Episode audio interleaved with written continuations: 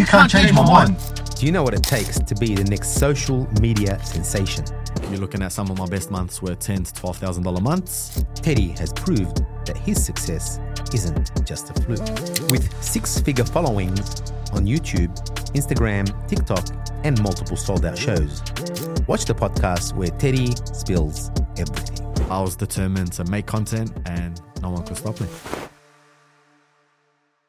أعوذ بالله الشيطان الرجيم. بسم الله الرحمن الرحيم. والصلاة والسلام على سيد المرسلين محمد وعلى آله وصحبه أجمعين. السلام عليكم everyone. Today we are unveiling the laughter. We are unveiling the laughter with Rachid Al-Mkawi known for his engaging content on voting, fashion, shopping and the cost of living. I'd like to introduce Rachid. Welcome to Safi Bros podcast. Assalamu alaikum. Wa alaikum salam. Thank you for having me. It's an honor. Hello, very So today we're discussing your success story uh, on the Safi Bros podcast. Uh, uh, let us start uh, with uh, your older days. I think we I'd love to start it today with a little video. Can we roll? There he is. the question I have is, what were you thinking when you were doing that? How old were you? In that shot, I was exactly 18, 19? 18. I would have been 18 because I would have just got on my license. Um, Which school? pardon? Which school are you going to? Glenroy College, better Glenroy known as College. Box Forest for you, gentlemen. the Box Fellas. Boxy boy. Oh my gosh. Yes. What were you thinking doing that kind of stuff? What was I thinking? Uh, are, you ta- are you talking about? Are you talking about the, 18. the actual challenge, the introduction, the video making? Where do I even start? like, wh- like, how did you get into that? What were you thinking doing that? Like, how, how did it happen? How to happen? So growing up, I was like an avid fan of YouTube. You know, people would sit at home, watch Home and Away, Neighbours, everything else on TV. I was the type of kid that went after school straight home, and I jump on YouTube. Early adopter, Yes. we call you. The early Yes. adopters of YouTube. very early adopter. So we're talking front page. You see all the YouTubers, what's trending, what's you know, we're talking early days of YouTube. Wow. And um, it was mainly Americans. So I'd sit there and I'd consume all this content from America.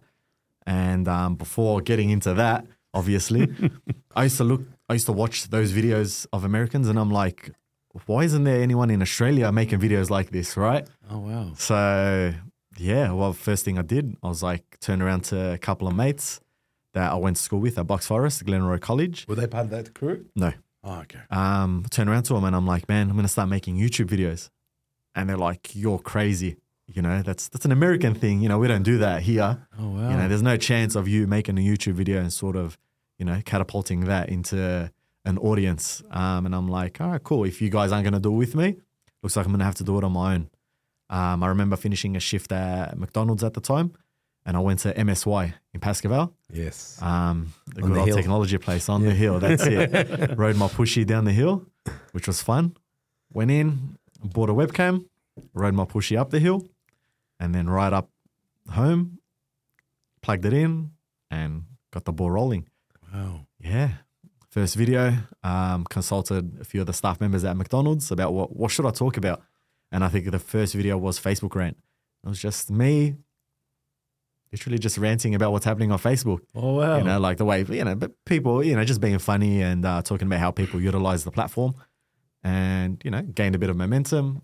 And obviously being one of the first sort of, let's say, 100 YouTube, pe- pe- Aussie people on YouTube, anything above a thousand views would put you on the front page as trend, like video that's trending.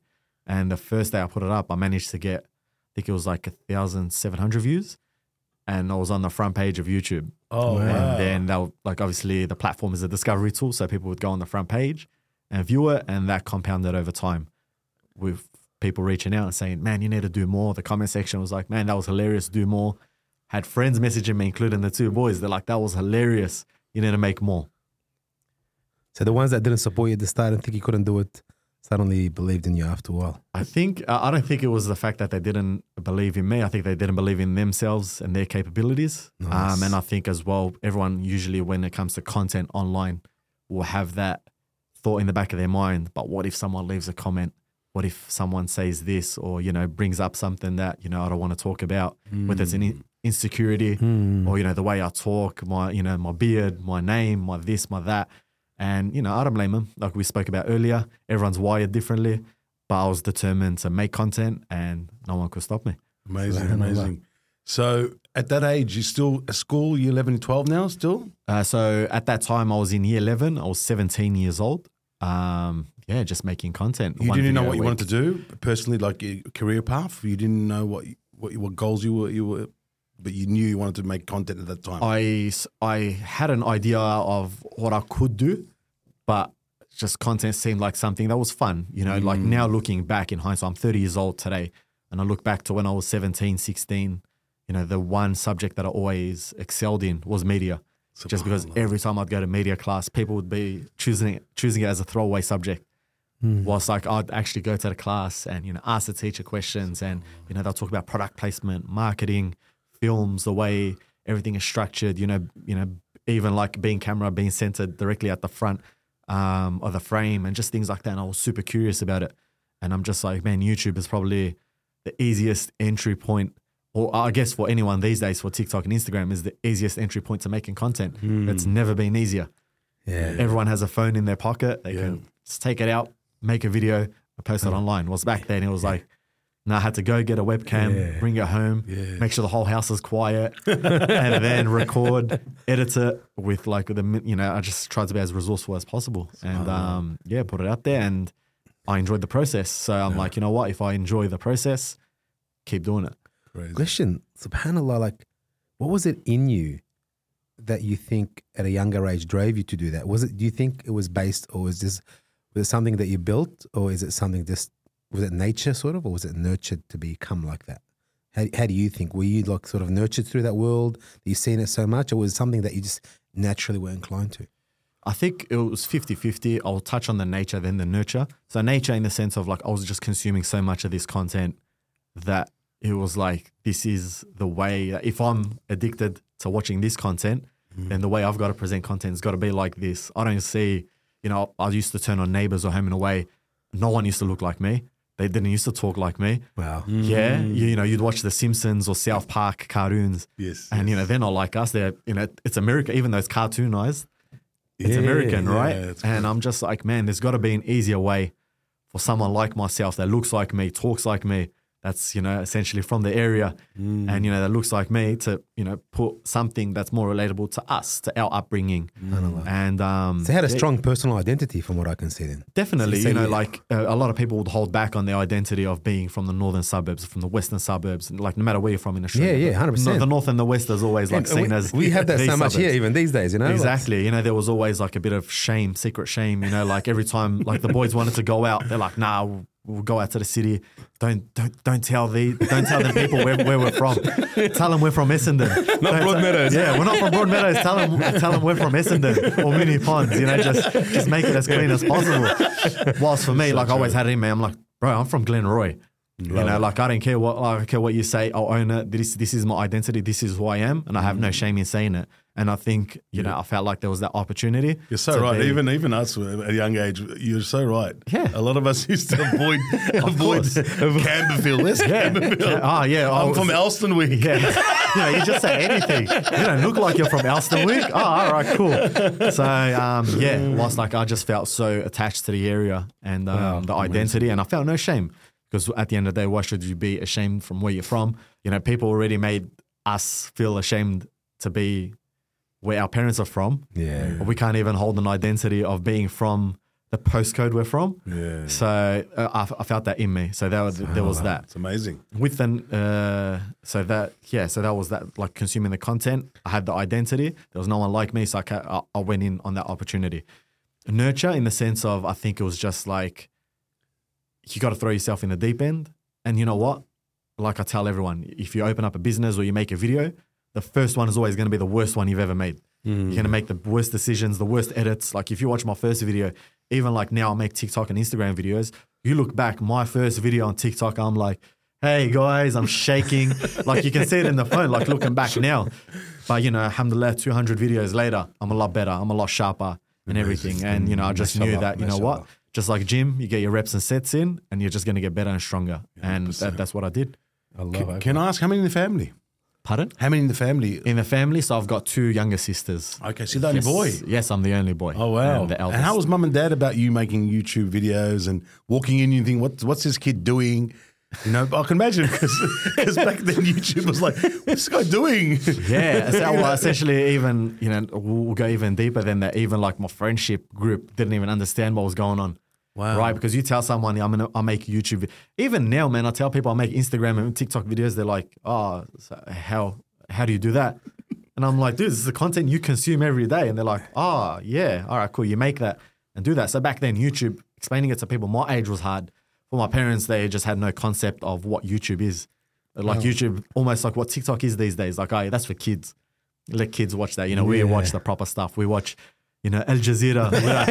We we watch Al Arabiya and ART. We don't watch none of this YouTube America They got their own dish. stuff. Yes, exactly, man. The dish in the back, and you know that that for them everything had to be formal. There was no such thing as informal content where someone like you know a 15 year old could or you know at the time being 16 17 jumping on youtube and making a video it's like why would i want to watch that whilst now it's like when someone is young we're actually intrigued we're like oh my god what- a 12 year old's making videos uh, a 12 year old's on australia's got talent Yes, you know, uh, yes. people are a lot more open to it because they realize that talent is there's no age to talent. You know, Yeah. someone as young as possible, someone as old as possible. Man, there are people, content creators now that are over the age of 65. There's a nunna right now making videos, That's right. and you know she's ge- gathering a cult following because everyone is like, man, my, my grandma passed.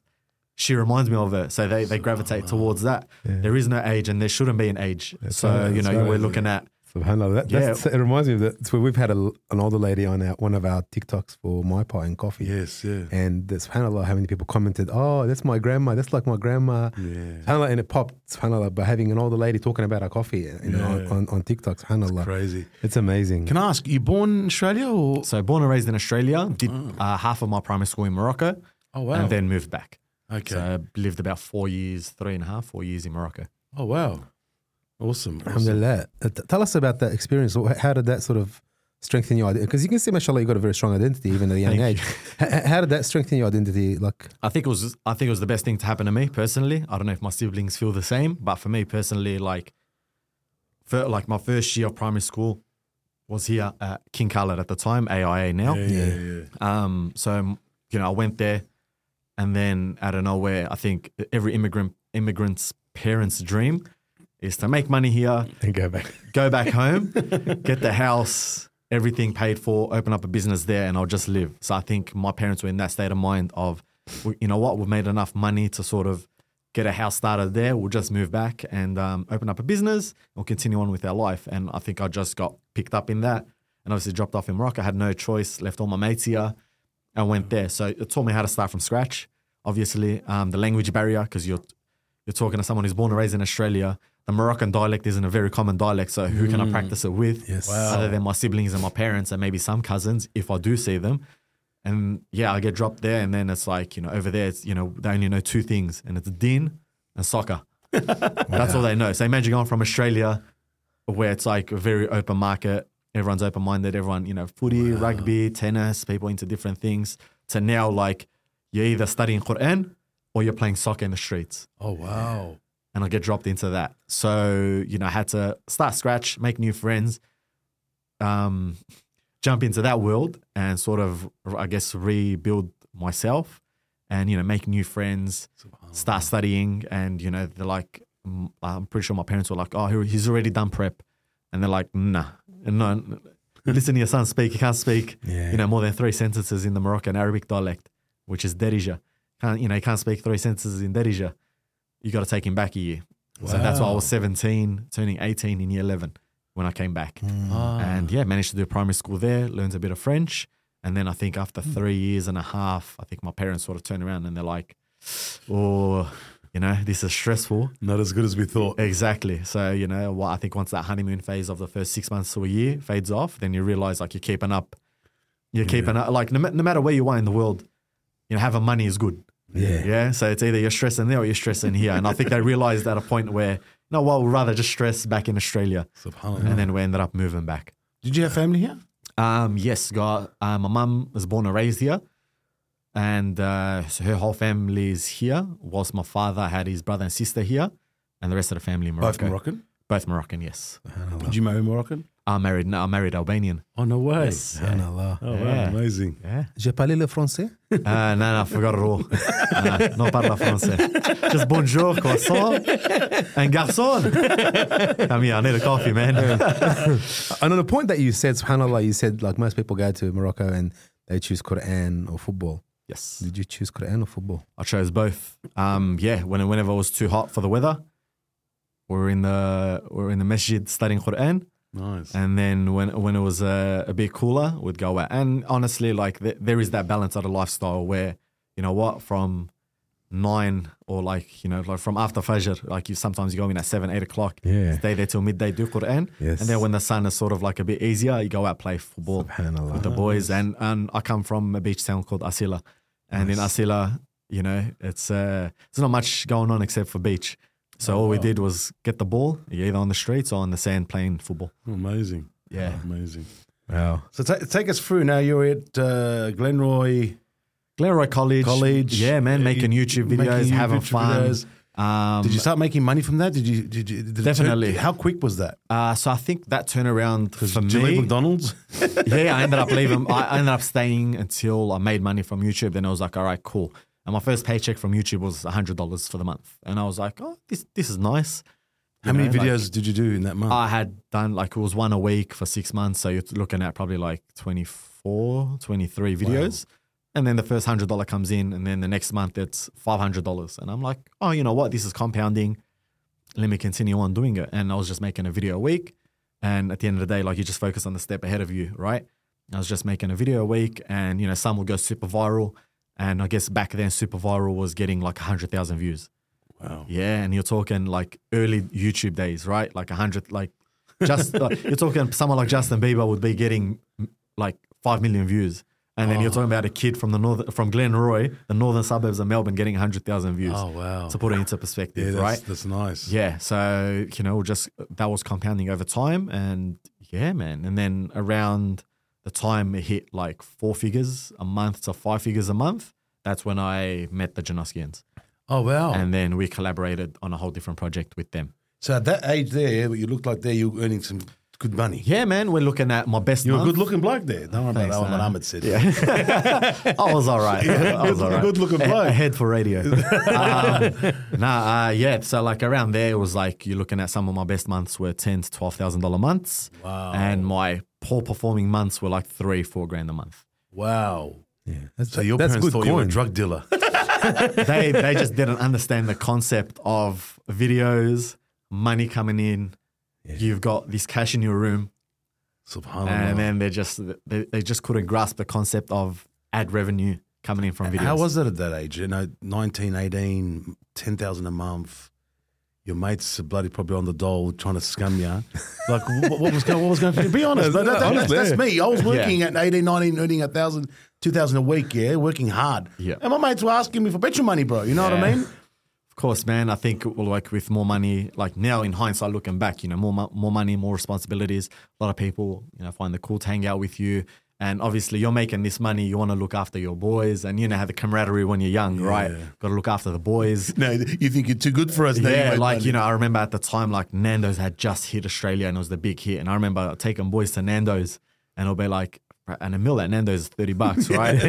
at that time, Yeah, right? it's restaurant prices. We say it's Pre-inflation, restaurant- it's restaurant, it's restaurant prices, prices for- right? for and you know, takeaway. if you're taking out four, five, six boys, paying thirty bucks each, and then you're doing it every day. Like, got to a point where like I just stopped hanging out at home because like the Oh, wow. disposable income was coming in, so I'm just like, eh, yeah, spend, spend, spend, spend. And when you've got no financial literacy, it's it's all good and well to make money, but if you don't have the mindset of keeping money, how can I invest it? How can I do things? wow. Start doing stupid stuff. The more stupid stuff you do, you attract stupid people. And stupid people come into your life, they push you to do even crazier stuff. And, you know, that's where you start going out clubbing. And then, you know, you add layers to it. And, you know, like I never drank alcohol like up until, you know, I hit the clubs. And then, you know, like peer pressure. And then, you know, you've got this money and the people and the girls. And yeah, you, you start saying like, oh, you get, start getting surrounded by all this stuff. And then it got to a point where I'm just like, man, I'm earning all this money. I'm essentially just burning it. Like I'm burning through. Like how is an 18 year old earning six, seven grand on an average month, just burning through money? I'm getting to the end of the month and I'm like, oh, all right, so my YouTube payment comes in on the second of the month. I'm waiting for that, and it's like, dude, like I'm earning, you know, or six figure a year, right? and I'm yeah. burning through money as someone who lives at home, doesn't pay a bill except for his phone. Do you buy nice cars? You buy nice fancy- Nothing. I just I just bought my first car. Oh, wow. That's it, and it wasn't even like anything special. And that was with the help of the family. Everything got blown. Everything, man. It was just you know you're just burning burning through money, and you're talking. We call the baraka money. No baraka in that There- money. Absolutely no baraka in any of it, man. Zero, oh, and it feels like the more your intention was in the wrong places, the more it get it, it, it you'd burn through it. yeah, because you like if you're like like the mindset that I have now for every you know one percent or two percent that I earn, I try to give sadaqah. Yeah, mashallah, Yeah, That's awesome. that, that's my mindset now. Back then, it was like, nah, man, why give sadaqah when I can just pay for my boys? You know, that's the sadaqah, you know, pay for cabs to go to the city and, you know, eat dinner out and, you know, swear eat peri peri chips in the city. Subhanallah. Yeah, so there was no barakah in the money, obviously. And, you know, you get to a point where you're burning the candles from both ends. Mm. And I'm just looking, this money is coming in. I'm making this video. The creative flow is slowly starting to burn out. Can I ask you that? Uh, How, how do you, do you- at that age? How did you keep up to stay on the top? You know what I mean? Because you're saying you're, you're burning from both ends. How do you keep the content at that level to make sure you're still engaging the, the, the masses? How do you do that? So the best thing to do, and this goes for any business as well, right? You listen to feedback. The best thing about being probably like one of the main people on YouTube, people will come up to me in the streets, people will comment, people will send me messages and be like, bro, you need to make a video about this. And if you're getting 10 of those a day, and I'm like, all right, cool, that's a good idea. You got an idea pool. Yeah, Wow, I've got an idea pool coming in. And then obviously I'm the creative. So I've got the filter in my mind to be like, ah, that's a stupid idea. Or to be like, man, that's actually a phenomenal idea. I should speak about that.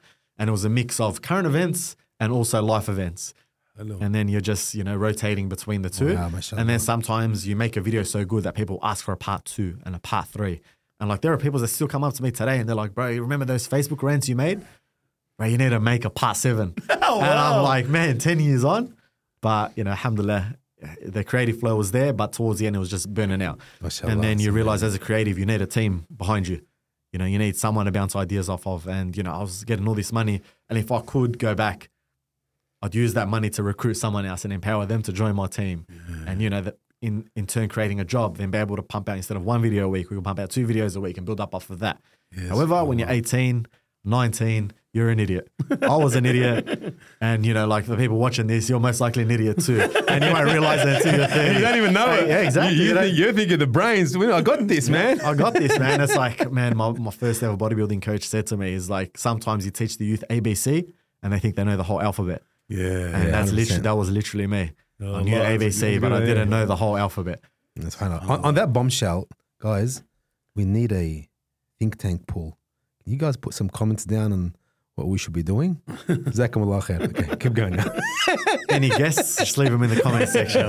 Exactly. Yeah, Well, so- better, great yeah. advice, bro. Great Yeah, advice. so, you know, um, So, so, so when was it when you burnt out? When was it? 19, 20? What Uh, happened? so I was uh, like, I hit 19, and then that was after like six months of making videos with the Janus. so tell, tell us a bit about these guys. So What these boys literally came up to me at Glenroy Station, and they're like, "We want to make YouTube videos like you. How do we do it?"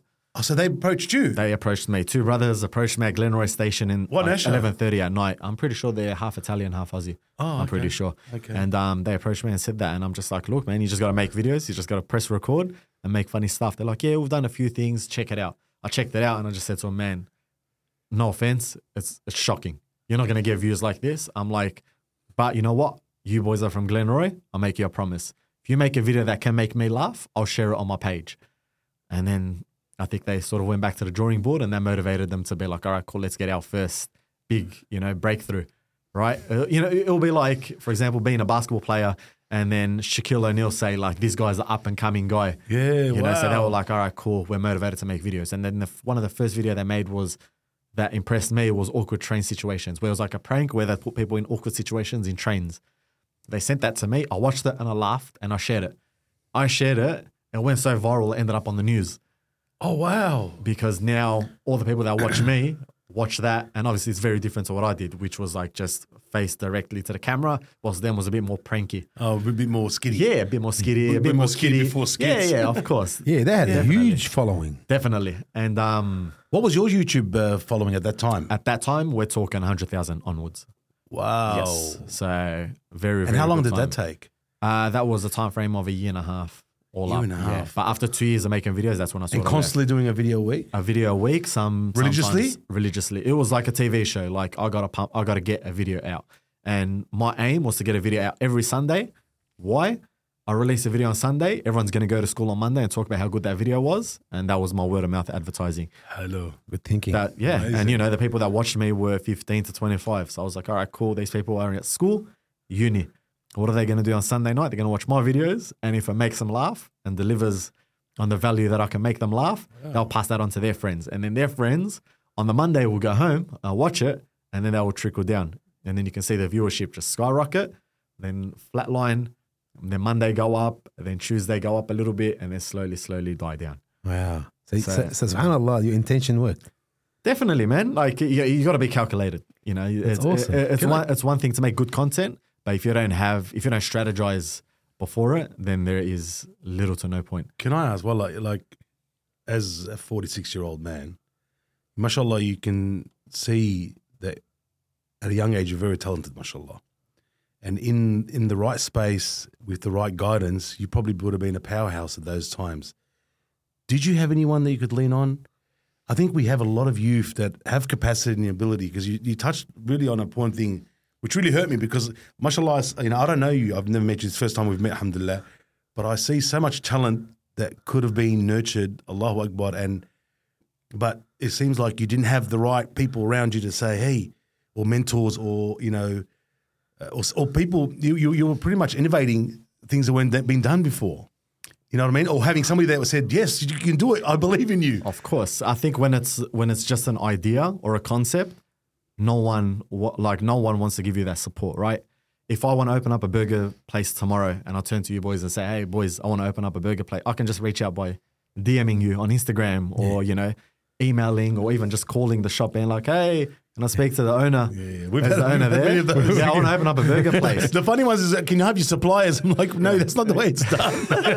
essentially, right? Uh, you know, things have become so easily, information is so accessible. So now it's at the point of if you know, if if you don't reach out, it's just ignorance at this point, right? Because the information is there. Whilst back then it's just a concept. You can't make videos on YouTube. Who are you? You're just a kid, hmm. essentially a teenager from the northern suburbs. Who do you think you are? And I think that was the one thing that really hurt me from the community at the time was who do you think you are? And every time, like someone, like a group of five friends, and three of three of them will turn around and be like, "Oh man, I watch your videos. You're hilarious." They'll turn around to their friend, and their friend will look at them and be like, "Bro, "Do you, do you know who this guy is?" And then they'll be like, "Oh nah, you know, like why why are you guys going crazy?" And and like whatever, right? You know, not everything is made for everyone. And then they'll turn around almost like and be like, "Ah, s- all right, cool. You know, my mates acted like that. You're like, who do you think you are?" And I'm just like, dude, like I'm just making content, making funny videos, like you know. And so there's always that, and there's also no one in my field.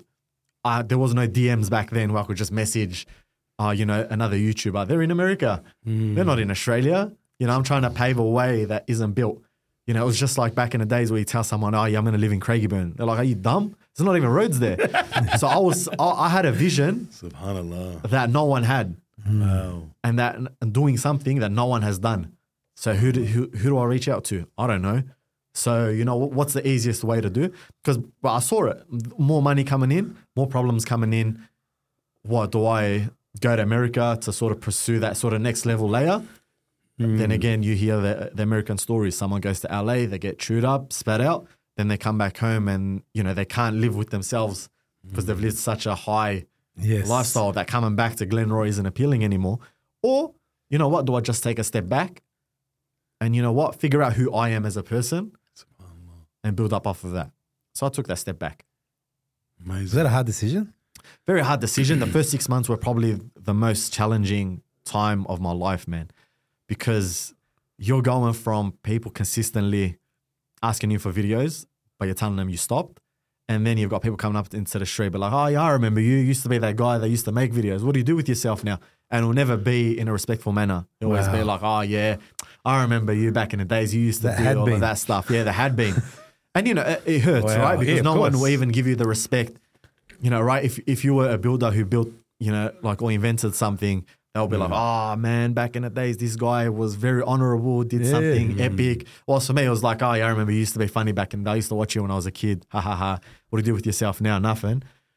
And it was like, you know, I was still trying to figure out what I'm going to do with my life. Wow. And, you know, but alhamdulillah, I took that step back because I knew I was either going to get chewed up and spat out or I take that step back, figure out who I really am and focus on my life as an individual rather than I spent two years pleasing a crowd, but I never really did anything for myself. Subhanallah.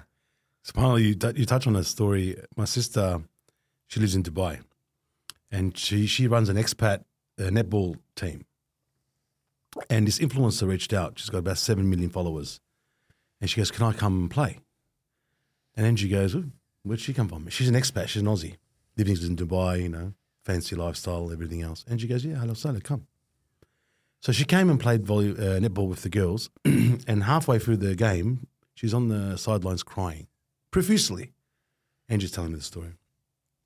Angie's like, eh, maybe one of the locals upset her, said something silly. Allahu alam. I'll speak to her after the game. And after the game, she took her out for a coffee. Is everything all right? She goes, This is the most ever I've ever felt alive. She goes, For the past six years, I've been living a fake life. She goes, This is the first time I've felt I'm doing something for myself and no one watching. Mm. And she's like, and my sister goes, But you, I seen you the other day at the Hilton taking a photo eating your, your, your gold steak. Yeah. She goes, I don't know who I am anymore. I've lost myself.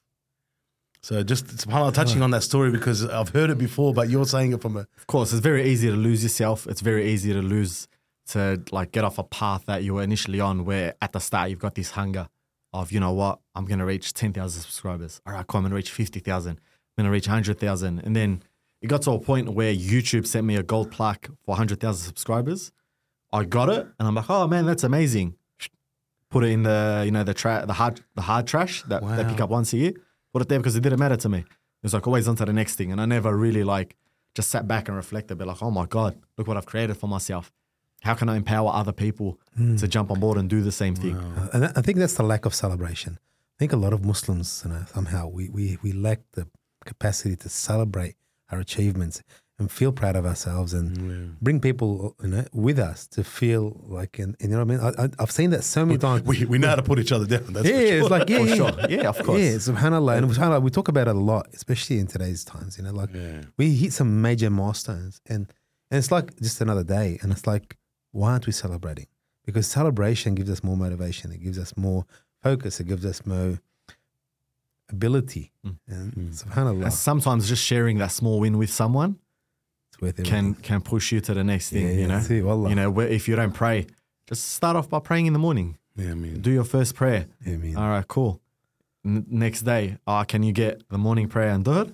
All right, beautiful. Celebrate that. If you Yeah, after that, Asr, and then you slowly compound. And these little wins compound. And whilst you're there, celebrate it. Share it with the people. And you know what? If you're surrounded by good people, they'll celebrate your wins with I you. mean, Can I ask, uh, top end of town now, earning ten to fifteen thousand a month, stopped everything.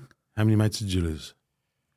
I, th- I think uh, th- True mates, you, anyway. you, you can't lose mates that were never your mates from the start and had your true intention and like the near to be your mates from the start, right? And I think you realize that a lot of people are friends out of convenience. yeah, I call them the sucklers. That's- that's- to an extent, right? Like you realize that when you leave high school, you're only friends with those people because you're hanging around the same place from nine to three every day. You've got commonality. You know, when when you're out clubbing every weekend, those girls and guys that you're hanging around with, they're only your friends because you guys go to the same place every weekend. They're not your actual friends. Yeah. You know, the the real friend is, you know, when your car battery dies on Hume Highway and you can call them at three in the morning and be like, hey, bro, I need a jump start. They're your mates. Something as small as that. You know, as parents ourselves, the the person you can turn to in, in an emergency to be like, hey, I'm in an emergency. Can you look after my kids? That's a true friend. You know, when you're if you're single and you know don't have any kids and not much responsibility, the person that you can turn to in a stressful time, that's a true friend. So you know, like looking back at the time, I thought I lost friends, but really, I did, you can't lose what you don't have. Yeah, subhanallah. Yeah, and it, it took me a while to to like yeah to like really like let that sit with me, right? because you're talking about going out every weekend with these people, Yeah. and you know, you're like you're you're doing not not necessarily like I never did drugs or anything like that, but it was just like going out and having the high of, you know, like being out about lights, music, you know, like spending time with people and com- different conversations and everything, and then you go to a point where like, all right, cool, I don't want any of that, and then it's like, uh, well, so what do I do now? And then you're trying to stay away from all of that, and you know, there's this weird thing in Australia where unless you're drinking or gambling, what is there really to do? And then you start sitting there thinking, and I'm just like, Subhanallah. subhanallah, like what is there to do in this country? Like, what am I doing with myself? And it was tough, man. It was a tough reality to face, but sometimes you just gotta like pursue, like obstacles the way. You just got to go through it. So as a moment, like so, you found yourself in the moment because Yeah. a lot of us are always thinking about the future or the past, and Yeah. suddenly in the moment. Did deen play a big part in that to, to help you and strengthen you? Like, was it was it deen or was it family? Or? I, I think at the time it was family, and the good, like the good thing about being from a Muslim family, they'll always tell you, you know, like Yeah. you're doing you're doing all of this, but you know what? If you're not praying five times a day, if you're not fasting, if you're not doing this, what does all of this matter? Mm. But when you're young, you know ABC, you think you know the rest of the alphabet. Nah, relax, don't worry. Nah, relax, don't worry. Nah, relax, don't worry. When I put my intention, so I left, I went back to study you know, worked different places, got different experiences, traveled, you know, saved up a bit of money, traveled to Morocco, experienced different life where no one knows me as who I am. Hmm. Sometimes you got to take yourself out of the circumstance to be like, all right, cool. Different environment plays a huge role, man. Huge role. 100%. You know, you could be, you know, the top dog and then you go somewhere where no one even knows you or even cares about you. And then all of a sudden you're faced with a reality and that's where character is developed. That's Al Ghazali story. Al Ghazali was the greatest of scholars, and he left all that, and then he went to Syria, and nobody knew him there. Subhanallah, and it's how amazing, and he became even better scholar. Uh, Definitely. and that was um yeah, that that was the most, you know, like sort of eye-opening moment in my life and then like I said, you go from that how do you tell someone who's earning 10 grand a month, "Hey man, go work for $15 an hour?" and you know what? You're answering to me. You're answering to me. If you want to if you want to call in sick, you got to talk to me. If you want to take a day off, you got to talk to me. If, you know, you got, you're to organize something with a supplier, it has to go through me. And I sort of just took that massive step back. Alhamdulillah, I had a few good Muslim brothers that I'm still friends with till today. And they were sort of, you know, just keeping me in line and just focusing on everything. Oh, Crazy. And once I came back from Morocco, I knew, all right, cool. You know, I'm not about that life. How old, I- how old are you now? My ne- How old are you now, I, sorry? I'm 30. No, no, no. How old Uh, at- Morocco? at that, so I was 23. 20, not married yet. 23, not married. So you're talking two, three years of self discovery and just like working and putting up with those conversations like, oh, I remember you. Oh, yeah, you look like that guy that used to make YouTube videos. Oh, what are you doing with yourself? Oh, what are you doing behind the coffee machine? Oh, you know, so you're having those type of Big nuff, uh, conversations. uh, nuff squeeze, huh? One hundred percent. And you know what? You know, I took it on the chin every single time. Why? Because, like I said, when you put in that spot, that's where characters develop. And every single day, the chink on the armor, chink. Every single conversation I had was just a chink on the armor, chink, chink, chink, chink, chink. Oh. Came back from Morocco. I was a barista at the time, and that's when I met my now wife. Nice. And So I met really, her. the reality is Nasib was waiting for you from that chipping. and you never and you never know what bad luck could have stopped you from worse luck. Right? If I went down that path, there would be nothing of what I have now. From alhamdulillah being married and having daughters, I'd have none of that if I didn't go through that. And that's why I always tell everyone the obstacle is the way. You know, every time you're facing a strong, you know, challenge or a pushback, you just got to keep pushing through. And um, I met my wife at the time, and you know, the first two three months, I was like, man, is this even like gonna? Because uh, you're at a point where you've just done so much self development, all you care about is yourself. And then when someone comes to compliment that, you find it hard, right? Because you're always like, uh, yeah, this is probably going to be one of those things in a month from now, we're going to stop talking to each other. And then I just wasted my time. She wasted her time. And then it is what it is. And then after three months of talking to her, I put my nia in my head. I'm like, this is the woman that I want. If I have kids, this is the woman I want them to look up to. I'm going to marry this woman. That same day, I went home.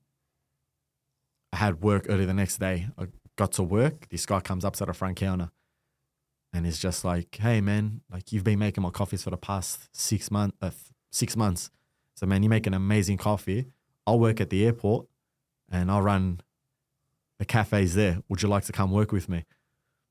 And I'm like, yeah, like, what's the pay? And it's like, oh, whatever they're paying you here, I'll give you double. Wow. And then that's when I'm like, all right, cool. I've put my nia that oh, this is the woman I want to marry. How can I do that? I got to buy a ring. Need to And, double you your know, pay. Exactly. I need to double my pay. And, uh, you know, but like, you know, the mahar and organize all of that. Yeah. And then I'm like, you know what? I'll come in for a trial. Went in for a trial. And then, like I said, you put your intention in the right place. And got, you know, Allah subhanahu wa ta'ala just, you know, just everything your way, everything falls into place. I And then from then, I put my head down, and there was nothing that can stop me. Every single day, twelve hour shifts at the airport, clocking them in, clocking them in. I told my parents, I'm like, this is the woman I want to marry. And I was just, you know, putting in the work and you know, re- maintaining a relationship with her. I told their mother, like, hey, I'm coming off 15 bucks an hour to this, so I need I need some time to save up money. You know, I just travel, I just got back from Morocco, so I blew all my money. I want to marry your daughter, but please just give me time. Don't, like, don't, don't accept anyone else. Please just wait for me. yeah, yeah. You know what I mean? I'm trying to do the right thing, but you got to you got to give me time to do the right thing. You know, I'm not. And a lot of a lot of youth these days, man, you know, they're worried about these people on the internet that are saying, "Oh, hundred thousand mahar Yeah. or ten thousand mahar or like whatever." You know, like all these little intricacies. And it's like, man, if you put your nia in the right place, trust me, man, Allah. The, the barakah will fall from, from the sky, man. Ameen. You never know, man. Ameen. You know, I've seen people with tables turn so quickly. It, like you'll see something happen right in front of you, and all it takes is like that one piece of the puzzle in their life to change. And you know, th- th- like I said, the more self development I was doing, the more I was realizing that you know, turning to Allah Subhanahu wa Taala is just going to add more blessings to your life, man. That two minutes of prayer, like every literally every single book that I read, every single motivational video that I watched, what they'll tell you, ah, you know, to be successful, you need to wake up early. If you're gonna wake up early, what are you gonna do? Pray Fajr. Ah, you, you know, to, to have a really good life, you got to meditate. What's meditate? Pray. You're praying five times a day. You get five times a day Amen, amen. To sit back and meditate. All right, what else do you need to be successful? Ah, you know, you, you should get in business, make money. You know, one one of the be- one of the best things to do in life to empower yourself and empower other people, make money to support your community. Tijara, get into that and do well. And you know, and like so, a lot of people are like facing this like secret shame of, oh, you know, no, I don't want to work for someone, I don't want a thing, and it's like, dude, you're no one. Yeah. You're no one. You know, and until you get that experience, you are no one. And you know what I mean? Even if it means like, all right, cool, you want to do something you love, work for free until until you're worth the value. Because Yeah, at the end of the day, you're paid for your value. You're not, you know, like people say, oh yeah, but I can get thirty five dollars an hour. All right, cool, you're getting thirty five dollars an hour. But what what that job does to your nefis, it's not worth it. You know what I mean? So you know, I just put my intention in the right place and I just kept digging at it. I had a profound moment as well. I was 21, I think. We went to Tony Robbins' seminar in Sydney, and some of the elite from the from that uh, from that particular seminar, they had a group meeting in Melbourne. So we're talking about I'm 21, they're all over 40, all multimillionaires, and this guy gets up, you know, Rolex watch, tailored suit, young go getter, gets up and says, "Guys, got the best thing since sliced bread," and everyone's like. They're waiting for Bitcoin. Back in then, there was no such thing Bitcoin, but they're waiting for that next thing to make what 10x. Gold their money. rush. He gets up, he goes, guys, you need to get 10% of your wealth fi sabilillah. Didn't say fi sabilillah, but in the sake of giving. And I guarantee you 10 folds back. Tenfold return. And everyone's looking in this room, but they're all already millionaires, bro. So this Jewish lady got up. She goes, I'm worth $30 million. Do you know what 10% of that is? She goes, You're not increasing me, you're decreasing me. And he goes, I don't know what happens in the cosmos, but I guarantee you 10 folds. And I'm thinking, Sadaqah Rasulullah. He's been telling us Muslims, give a dollar in charity. But what's profound in this hadith that he's saying, it is guaranteed for them. They're not Muslim. They get it this world. Of course. We might not. Yep. We, we're guaranteed maybe or no.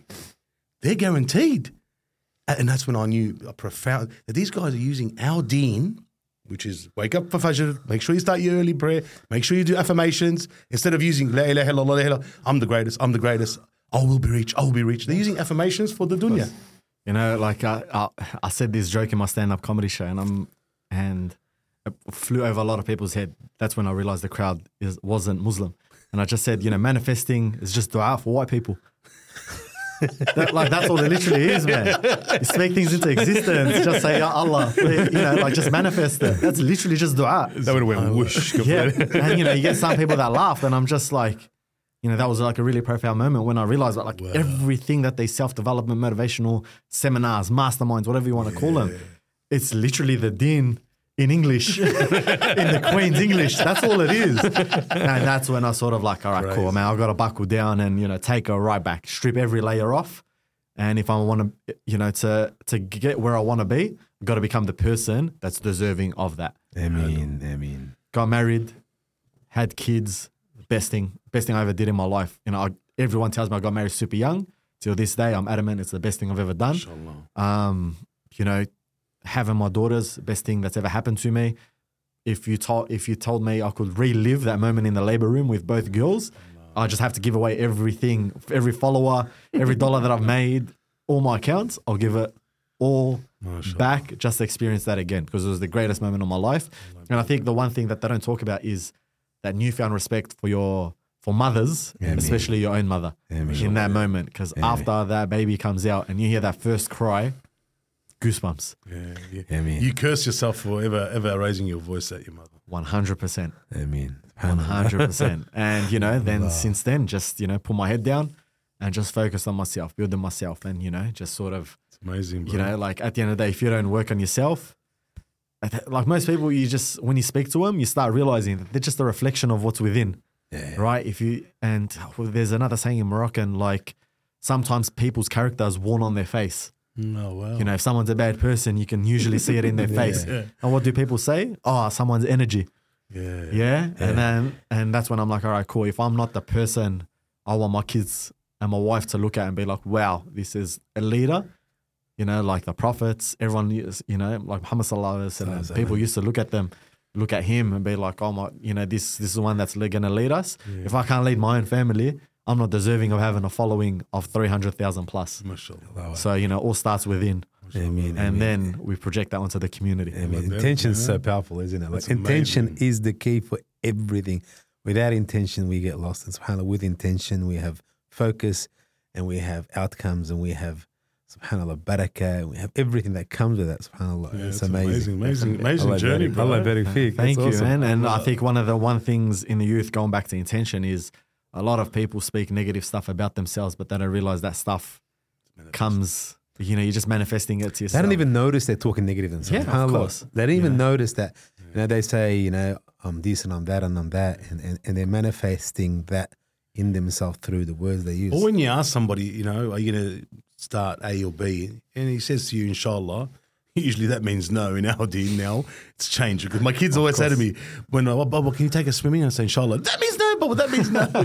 I'm like, but the language they use to themselves is, is amazing that, you, you know, we we speak about that at the retreat, you know, you know, maybe, definitely might. done, I might. What's the success rate of those things? I'd like to. I'd love to. you know what I mean? like I tell everyone, it's all good and well to say inshallah, but if you don't put in the work, it's never going to come to you. Exactly. Yeah, you can sit there, make dua for the best exam scores.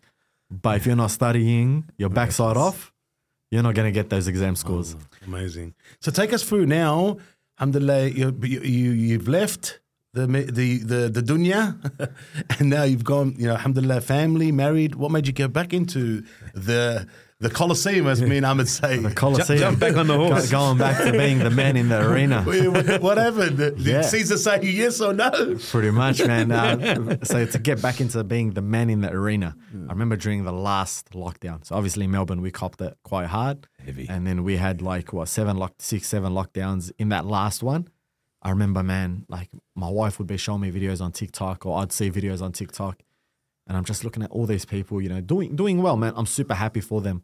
And I remember thinking like there was a bit in me doing thinking like, man, you know what, this is something I should, you know, just give it one more try. You know, I have like I have it in me. And you know, like when, like when you have that passion, you know, the fire might be dim, but it can always come back up if you give it the right fuel. And I remember watching videos and I'm like, you know what, I'll give it a crack, you know, I'll have a laugh. And you know, there's always that joke, especially like when you don't do it for like seven, eight years. So you still had your accounts or no No, accounts? no accounts. This is Zero ground account. up. So what happened to your up. What happened to your accounts? It's still there. It's still there. Uh, my YouTube account is still there and everything. The old ones? My old ones, yes. You started a new version. I still haven't gone back on YouTube, so I went back on TikTok and Instagram. Instagram only. And I'm just like, you know what? It's just easier. TikTok's for kids. I don't think my type of messaging is going to sit well with kids. Hmm. You know, Tik what's the stereotype with TikTok? You go on there, girls Teens. dancing, That's yeah, and that's it. That's all it is. I'm just, I had that same ignorant mindset. And this is what I mean, man. You manifest it, you put things into your own mind That's that, that aren't even a reality. and I put it into my own mind. I'm like, nah, TikTok is a waste of time. From started ze- from zero. from zero. Just the people who know me from my actual jobs. But why why worked didn't you use that landing pad that you had? Pardon? Why didn't you use that landing pad that you already had? So with the algorithm, the way it works, if something is dead and inactive, you cannot bring it back. It's super hard, Wow. super super hard, especially if you haven't posted for eight years. Oh wow. And then you also got to remember the people that followed me eight years ago, they probably have new accounts. Number Yeah. one. Number two, I didn't grow up with them, right? So mm. they've probably got different interests now. You know, someone's into horse riding, they're not going to watch me talking about life. They're going to be like, ah, oh, no, I'll go on YouTube to watch horse riding. Subhanallah. So I left it completely. I started with the network that I have. Nice. And then first video put up, did all right, you know, f- good friends, a bit of nostalgia, people sharing it. Oh, look, he's making videos again. And I remember getting a few people within family, friends. I won't be too specific. I turn around and they're like, bro, you're a dad. You can't be making videos like this. Like you used to, you know, like you, you- poppy. you're, you're grown up. You're, you know, you're, you're all grown up now. You know, you can't be making videos. Subhanallah. So the first chink in the armor right there. the obstacle was the way. I'm like, no, I'm gonna keep making videos, man. Like it's all right, man. If you think it's for kids, if you think I'm doing it because I genuinely enjoy talking to the camera, editing it. Like I don't think people understand how passionate I am about talking to the camera, editing it, and putting it online. Like I'm so passionate about that. So I upload the first few videos on Instagram. TikTok is for kids. It is what it is. People telling me you're a grown up man, you're a dad. You can't be posting videos like whatever the obstacle is the way another chink in the armor if, the the guys you played footy with come up to you now and they're like yeah you know i'm going to try and play with buddy franklin you're going to be like ah man you're in your 40s Ta take it easy. But the good thing about content it's evergreen. You know, it doesn't matter what age you are you can always get into it. And i just saw the vision all over again. And after the first three four videos i'm like nah this is this this has got potential. On my fifth video someone it did super well on my instagram so well i mean well in terms of like back then it did so well that someone took that video off of my page and put it on their tiktok complete stranger different name like no name like user 11287910 Wow. put it on their page and they got 500,000 views on TikTok. And the comments are like, bro, this is the funniest thing I've ever seen. Wow. And that's when the switch happened in my mind.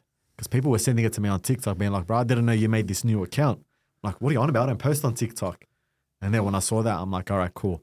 TikTok is craving this. They're not, you know, then people are sick of seeing the same stuff. Mm. Maybe it's my time to rise. Allah subhanahu wa ta'ala.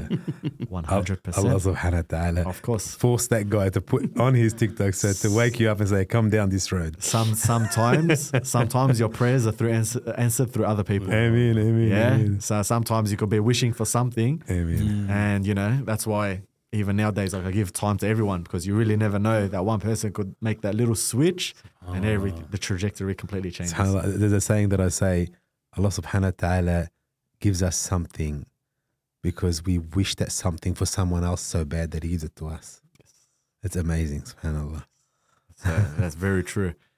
So that was the beginning of the TikTok era, Wow. and that's it. Been uploading ever since, and now it's been two years, and there's no how turning consistent, back. how consistent are you now? now to two to three videos a week. A very bad week for me is one video a week. A very bad week. By bad, I mean like I'm just either super busy or just like there's no. and uh, you're No doing stand up as well? Yes. So last year I managed to leave my full time job. Alhamdulillah. What were we doing Um, there? What were we doing? I was uh, gym manager for Derrimut Gym. Uh, no. I ended up leaving, and it was around the same time I got an offer to do a stand up comedy tour. I left that job. Stand up comedy tour negotiation fell through. Wow. Yes. So imagine being told, like, oh, you know, you're going to do all these shows. This is your earning potential. This is what we can do for you. This is what we can't do for you. And then I leave my job only for them to turn around. Oh, so both of us turn around be like, we actually can, just can't come to a negotiation. Wow. So the conclusion, that was the conclusion. And I just looked at my wife and I'm like, oh no, what do we do? And then Kayo Sports come up with a long term partnership and pretty much saved me for that six months during the footy season until I can figure out what I need to do. However, that came out of nowhere. that I've always done one off things, but I've never done like a six monther with them.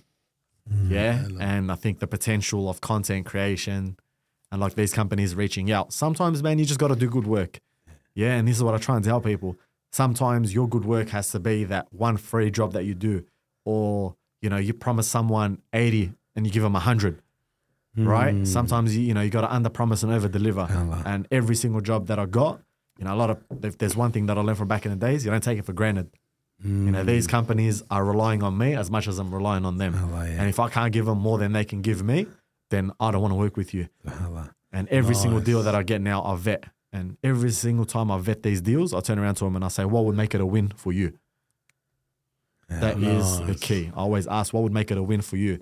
Because if it's not reciprocal in the sense of like, it's going to be a win for me, maybe monetary, you know, make a bit of money, you know, maybe I'm going to make a funny video.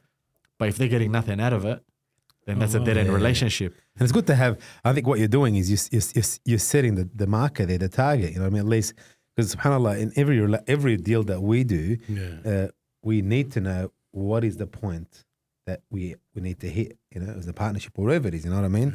What is that margin or whatever it is? You know, subhanallah. That's Definitely. amazing. That's Yeah, just beautiful. that, you know? Definitely. And I think a lot of brands are super hesitant to work with people that look like us. Yeah, like, Yes. well, I think people do not realize that. You know, there's always the joke of, you know, or, you know, they're a bit rowdy. Yes. You know, do we trust to fly him out to do a three day thing here? Yes. You know, are they mm. going to do this? Are they going to do that? So, you know, in, I'm super conscious in every decision that I make that the ones that come after me, that they're going to have full trust in them to do the work and deliver the work It's so true. just as good as me. So whenever I, I do do any deal, it's a representation not just for me, but for our people. That's that's the way I look at it. Because at the end of the day, bro, there are hundreds of content creators that we can pull out on TikTok right now. How many of them are degenerates? There's a compromise you know? there, subhanallah. There's a lot of compromises. right? And you're just like, man, this is what people see from our community. Yeah. You know, I just want to be that beacon of hope where it's like, you know what? Look at this guy. He's a good Muslim brother. He's a father. He's a husband. You know, uh, you know, he, he does well by you know by the people that he works with, and I do well by my own audience. you know, amazing, if if you realize I don't even swear in my content, that's how conscious I am about everything that I do. Just because like I don't want it to be, I don't want ev- anyone to ever point the finger and be like, yeah, I always knew you guys were like You this. sell out. You sold out your din Yeah, I, I mean, yeah, yeah, definitely. for like, the gambling money. yeah, yeah, of course, man. And you know, like and, uh, as I was telling you, gentlemen, earlier, man, it is so hard to do comedy, entertainment, anything content creation with a haram just come like gets thrown at you. Like some of the offers that get thrown, and I'll like I'll go as far as saying like I had a gambling company reach out for a six month deal for six figures Wow. Wow. just to tell my audience like, hey, this is the this is the punt that I'm gonna have this weekend. You should jump on it too. Wow. Promoting Right. haram. Exactly. Ahlan wa sahlan. And and people and people get upset at me when I do something like a Red Rooster deal or something so basic, or like I did something with Coles Express, and people are like, "Oh, you sell out. You did this for Col- you. You took money for Coles Express." Because people only see the things I say yes to. They don't see what what I say no to. And at the end of the day, that's that's between me and Allah Subhanahu wa Taala. Amen. Right? Wow. I'm not going to sit here and brag. That's just one perfect example. Yeah. But there is for every deal I say yes to, there is probably like four or five that I say no to because I know it's going to have an effect on my community, my audience, and more importantly, myself. Because I want to be able to go to sleep at night knowing that, you know, Ibo doesn't put his life savings on a punt that, oh, Teddy said it's going to be a good idea. So I'm going to put it on that because you got to remember when you're an influencer, there is a responsibility for Amen. others. And some people don't realize the power that they have. Alhamdulillah, I experienced it when I was younger. For me to know what I am doing now, and maybe I had to go through all of that that I did when I went younger, and go through the chinks in the armor, and you know have those humbling conversations to turn around and become the, the man I am today. Yeah. And I'm super proud of it. And I'll, I'll, you know, people are like, oh, you know, don't you ever look back at your videos and cringe or anything? And I'm like, that's what growth is. growth is looking back and cringing because I'm not the man that I used to be. I'm nothing like that. You know, you'll never catch me doing any of that stuff or saying any of that stuff. Why? Because I'm grown. Maybe. Amazing, bro. Amazing. It's amazing. Take us through that Red Rooster situation. So what happened? You bagged them? So Red Rooster. All right, long story short. So Red Rooster for the people that are saying that I sold out to Red Rooster. But nobody eats Red Rooster anyway. Exactly. And you can't change my mind. Exactly. So that so the joke was I've made a couple of videos where about fast food in Australia, and I talked about Red Rooster. And the funny part is I didn't even talk about Red Rooster. I just put a Red Rooster blank to say like, no one goes there. You know, it's almost like the tumbleweed effect, right? I just put the Red Rooster, and then I'll talk about everything else. And then Red Rooster happened to reach out. And then they were like, oh, you know, like we've seen the content. And they've also been trying to play. Good thing about social media, even though I might not follow some people, I still keep an eye because at the end of the day, it is my space. And I need to, you know, stay, like, keep an eye on what's going on. and I've seen that. pulse, yeah, yeah. And I see that they're playing on the trend of, ah, you know, they have someone with a microphone going into Red Rooster. I see there's customers. hey. And then, like, the guy will be like, oh, hey, you know, like, what brings you to Red Rooster today? And there'll be a guy with a water gun behind him. Like, say it, say it. And they'll be like, oh, I came to Red Rooster. So they're playing in on that. And yeah. I think they realize that there is power in, you know what? Just owning your chinks in the armor. You know what? Mm. If Teddy says there's no customers, we're going to play on that because that got a laugh already. So they reached out to me and they're like, hey, you know what? Let's do a collaboration. And I'm like, yeah, of course. I'm like, you know, what can we do? What will make it a win for you guys? And they're like, you know, we're not saying, oh, we changed your mind. We, you know, we don't want to play that, but just say, hey, like, you know what? I gave it a crack for the first time, which genuinely I've never had Red Rooster except for their chips. Oh, wow. Like, you know, just make a video that say you tried it, give us your honest review, tell us which store you're going to, we'll hook it up and everything, and then post it. And, you know, that video ended up getting a couple million views. Yeah. Oh, wow. We ended up turning a negative into a positive. Subhanallah. Power of social media. Subhanallah. Yeah, it's amazing amazing. story. Yeah, yeah. Amazing. Amazing. you never know. You turn your enemies to foes. It's amazing, isn't it? And it, eh? I, I love that fact that, subhanAllah, it's amazing. We do that even with our own social media where you play on people's comments and, and make fun of that at the same time. And, and it's, it's huge. yeah, it is huge. It's huge. You know? If if you can't make fun of yourself, then you're probably not for the internet. Yeah. You know, if you can't poke fun at yourself and be like, oh, you know, this is me. This is like when people are like, oh, yeah, you're like, oh, you, you know, you've got such a, like, you know, you've got uh this accent. And I'm like, yeah, like I'm from the area. And then they're like, oh, I bet, or like they'll be like, you've got this accent. I bet you're from Broadmeadows. I'm like, well, yeah, I am.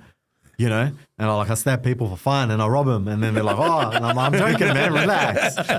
But you know, like you know, you sometimes you got you got to poke fun at yourself, and you know, pe- people always talk about like certain things and intricacies, the way I talk, the way I pronounce things, and you know what? And I say, yeah, like that's the way I pronounce it, and I have fun with it, and like people genuinely think I sit there and take offense, and at the end of the day, it's just a comment, man. Like not everyone's gonna like you, Amen. Amen. you know. You know, at the end of the day, you do what you feel right is within you, Yeah. And then leave the rest up to the man above. So at 30 now, how do you keep yourself grounded with all the celebrity status that you're getting? I live a modest lifestyle. I'm like, you know, I'm not gonna sit here and BS anyone. You know, I live a super modest lifestyle. You know, I like, alhamdulillah. You know, I just home, pray five times a day, train, um, go to the mosque when I can. Um, I just focus on the craft. Is it a Derrimut? Yeah, pardon. Derrimut? I train anywhere, man. I train anywhere. I, I, I genuinely just train anywhere now. Like at the start, I had that identity attachment to Derrimut, but now it's just like I've let go, and I'm just like, cool. I can just train wherever.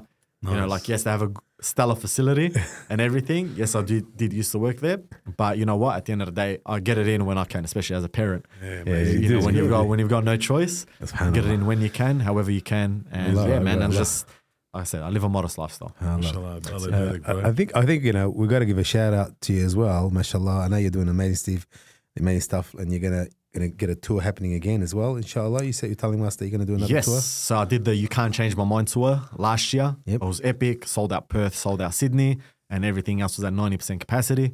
Um, for this year, inshallah, we're looking at Australia and potentially Auckland. Um, I'll be doing a couple of things in Malaysia, but they'll be like super just pop up. Like I'm not going to announce anything. I'll just rock up to the club and Nice, nice. comedy club and just you know have He's a laugh. going to clubs. Yeah. Haram police will be all over that. um, yeah, just go do like my five ten minute sets and, you know, just try out different crowds and, you know, just Crazy. get the reps and sets in. But yeah, inshallah, another tour this year. Awesome. Um, yeah. So your Perth tours were majority like Sydney with a lot of Muslim lebos? Were they? Everyone, man. Like, uh, you know, I keep my topics. It doesn't matter where you are, where you're from, who you know, who you belong to, what tribe you belong to. At the end of the day, I talk about life in Australia. Yeah. Yeah, and you know, we are more alike than we are different. I think that's what people tend to forget. You know, no, no matter what religion, what nationality, and everything, chances are we had a very similar upbringing and you know very similar ex- life experiences. And as long as you're middle class to upper class, even to lower class, we probably go through the same thing. You know, like I highly doubt you've got some super secret, you know, grocery store you go to. You still get your groceries from Coles. So when I make a video about Coles, you're like, oh, this guy's got a point. Yeah. Right? So, you know, we all have the same shared experiences. And that's what I try to bring to the forefront with a bit of humor. So you're, you're predominantly audience are Australia based, really. 80% Australia, four, uh, I only know this because it's fresh on my mind. Subhanallah. Um, 80%, sorry, 79% Australia, 4.5% America, uh, I think 4% New Zealand or UK. And then there's like a 3 point something percent New Zealand, like say the New Zealand or UK, like Yeah, I don't know, they're one or the other. Then I've got like a 2% in South Africa. Wow. oh wow. And then I've got like a bunch of random other small segments and great. like, like parts of the world that watch my videos. So Wow. Amazing. Uh, can Yeah. can you share something with us, like as you've done on your tour that you haven't shared online yet? Or must maybe like a little a little joke that you've used. I don't know. Uh, uh, I think most of them I've turned into videos. Oh, ma- you Um, yeah, yeah, no, no, honestly, like my, most of the content I think. I think the one of the main things that I did was the broad, uh, the Broadmeadows McDonald's story. So my first ever job was at Broadmeadows McDonald's. okay. This gentleman come in, ordered his food, and walked off. I come out to the front to get drinks for the boys in the back. He comes up to, to the front. He looks at me. He's like, "Brother, you made me eat bacon." and I'm looking at him. I'm like, "Bro, what are you on about?" Shows me his receipt. And I'm like, let, let me have a look what you ordered. I look at what he ordered, thinking like, you know, you never know. Like maybe I look at it, I look at the receipt, Caesar wrap. He's a So rap. this gentleman ordered the Caesar wrap. He's like, I've been a good Muslim my whole life. Because of you, I'm going to Jahannam because you made me eat bacon. This guy's going off. He's going off. I'm First like, day of job. uh, f- f- no, no, no. This was like a couple weeks Ah, here. okay. And I'm just looking at him like, I'm baffled. You know, like you order the Caesar wrap, you know, like you should know what you, you- you're ordering. and then like this is when I knew something wrong with me. I just turned to him and I'm just like, bro, if you're worried about the bacon, the chicken isn't halal as well.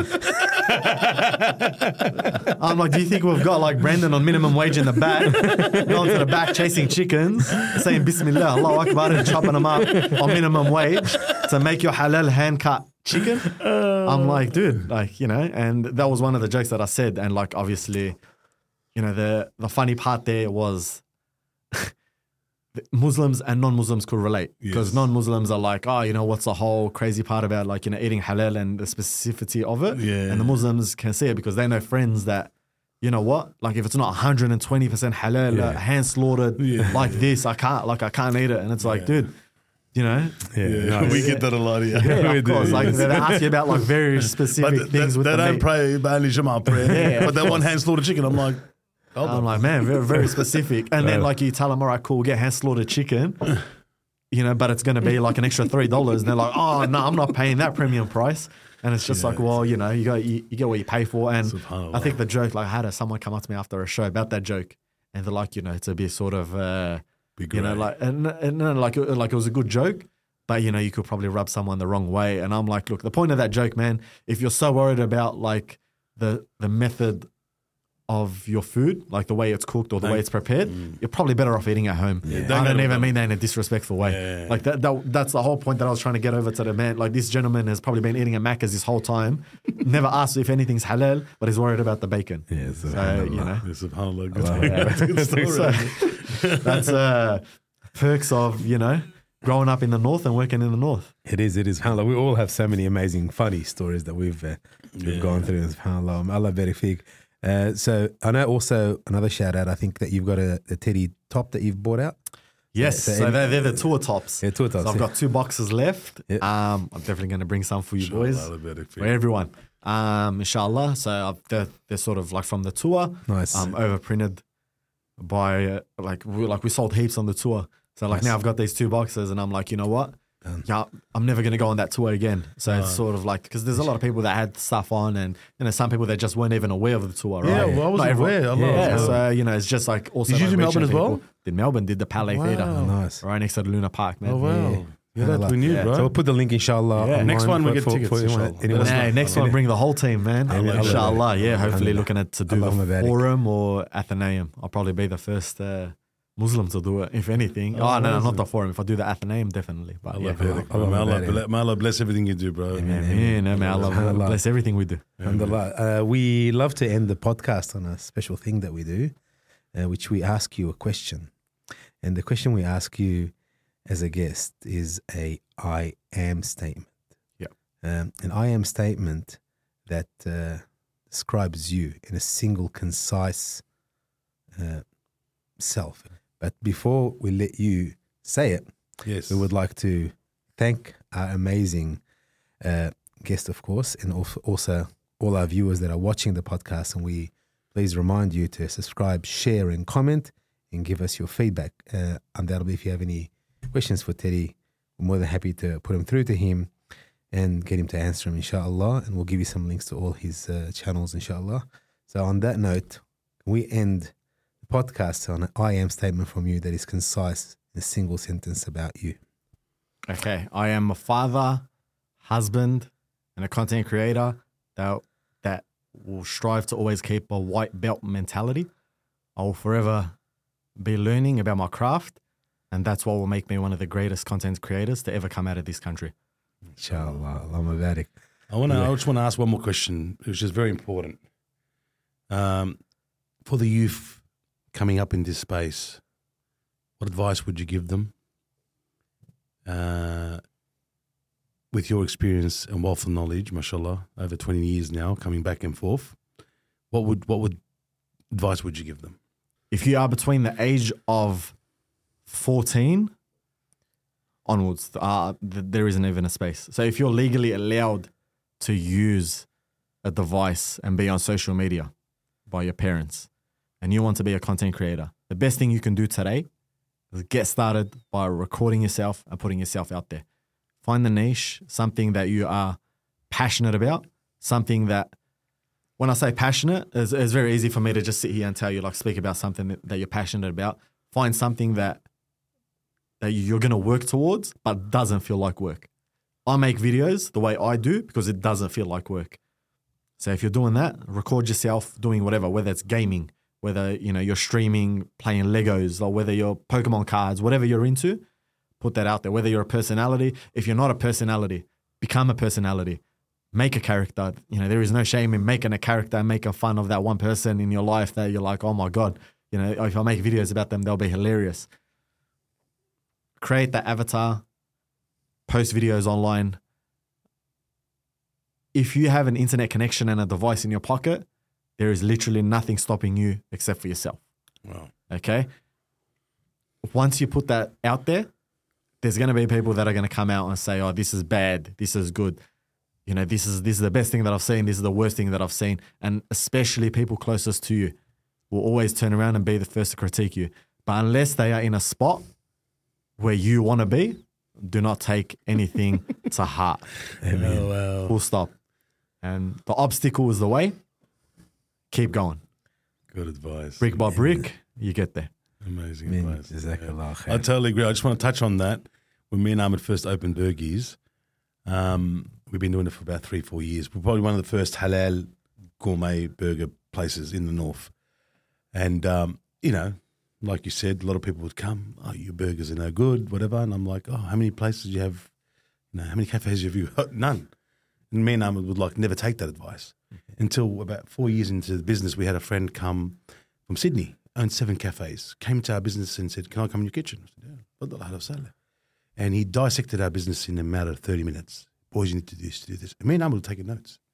And one of my staff goes, How much advice has been given to you? Why did you take only this guy? I said, The guy's got seven cafes. He's been in 25 years of food. It'd be silly of me not to take.